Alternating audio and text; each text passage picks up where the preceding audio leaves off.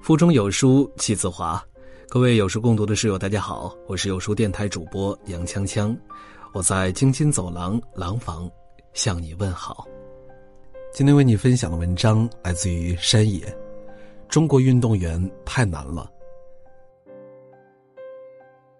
最近在网上看到了一些关于运动员的新闻，一时有点感触。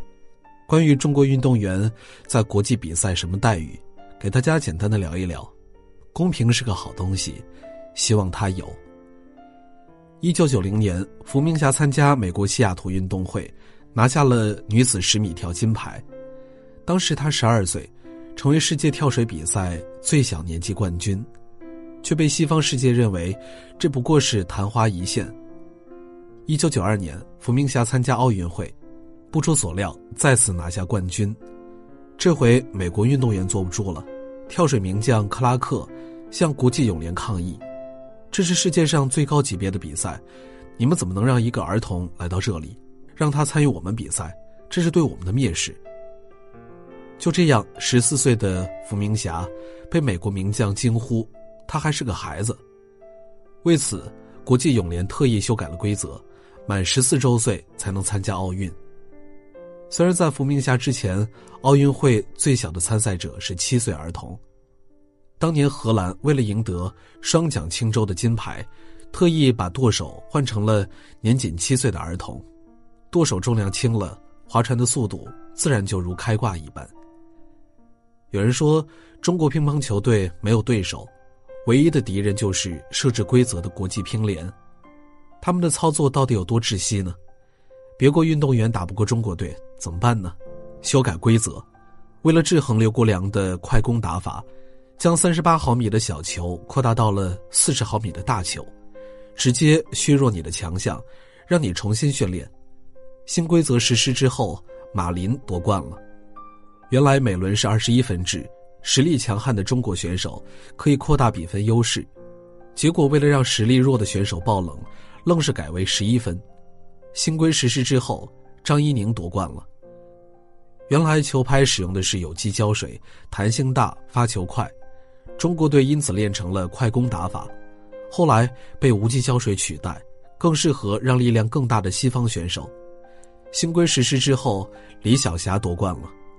为了不让中国队包揽。金银铜三牌，国际乒联将单打报名上限改为两人。从此以后的绝大多数比赛，中国队只能保持第一和第二，无敌是多么的寂寞。体操界被称为“吊环王”的陈一冰，从零六年到零八年，几乎拿下了所有世界大赛的吊环冠军。二零一二年伦敦奥运会，陈一冰的完美操作让所有人以为胜券在握。结果最后一个出场的巴西选手，虽然出现了失误，却还是夺得了金牌。陈一冰遗憾摘银。想问问这是为何呢？裁判的回答让人大跌眼镜。陈一冰的动作太完美了，而另外一位选手虽然失误，但是有一种缺憾美。好的，文字游戏，你们是高手。中国女子体操队其实有许多传奇动作，比如马艳红下。一九八一年世锦赛，能把一百八十度的空翻转体练成三百六十度，结果一九八四年的奥运会，国际体操联合会愣是把高低杠之间的距离给改了，这一颇具美感和力度的动作直接被禁。还有末式空翻，据了解，空翻状态下的莫慧兰，在无法看清杠的情况下实现反手猛抓，动作毫不拖泥带水。当场碾压对手，结果国际体联为此修改规则，禁止了末式空翻，如果再用，则会扣高分。再比如奎圆圆的平衡木炫目，凭借实力完美的演绎了后置转体三百六十度的动作，结果裁判蓄意压分，让他遗憾拿到铜牌。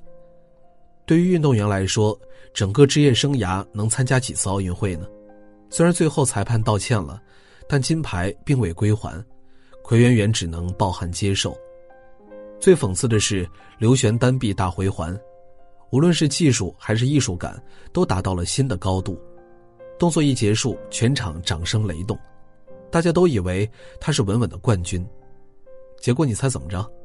国际体操联合会以这个动作不适合女生为由，拒绝给该动作加分。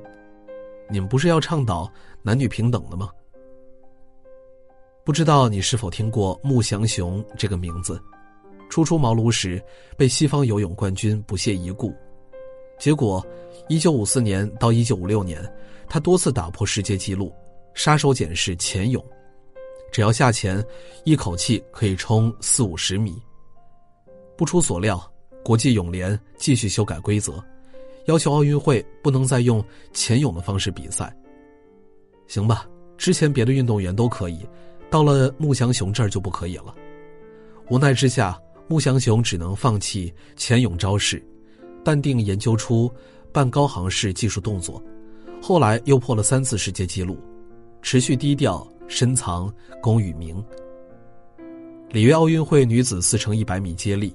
中国队在预赛位列第八，闯入决赛。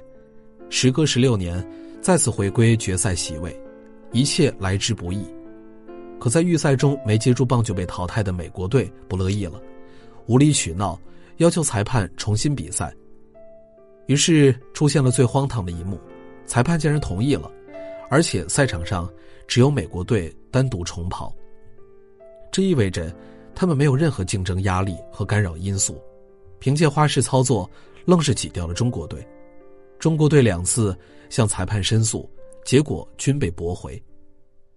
有人说，里约奥运美国的金牌数不是已经第一了吗？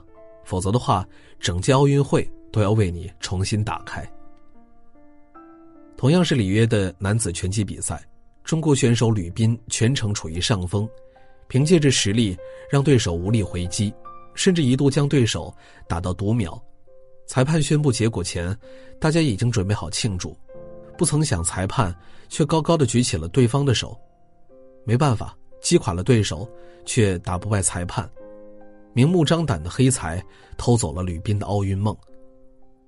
二零一六年九月十三日，俄罗斯黑客组织“魔幻熊”曝光了世界反兴奋剂机构的数据库，揭露了美国体操金牌得主西蒙拜尔使用违禁药物的丑闻。据了解，西蒙拜尔使用了中枢兴奋剂利他灵，并且得到了相关组织的豁免。后来他承认自己服药是用于治疗多动症。丑闻被曝光后，世界哗然，可他并未被禁赛，还是该训练训练，并在里约奥运会摘得金牌。药物的动作有多明显？对比一下他和其他国家队员的身材就可以知道了。有人说，世界上最公平的就是体育场上的比赛了。在这里，我们用速度和力量说话。不知何时，所谓的公平变质了。运动员多年训练，十年磨一剑，不过是为了在赛场上证明自己。可是，一纸裁决，竟然让运动员的生涯天翻地覆。只是因为太强了，别人没法玩了。中国的运动员走出国门比赛。真的是太难了。好了，今天的文章就为大家分享完了。在这个碎片化的时代，你有多久没有读完一本书了呢？长按扫描文末二维码，在有书公众号菜单免费领取五十二本好书，每天有主播读给你听。我是杨锵锵，我在京津走廊廊坊为你送去问候。喜欢这篇文章，走之前记得在文章末尾给我们的文章点一个再看。我们明天的同一时间，不见不散。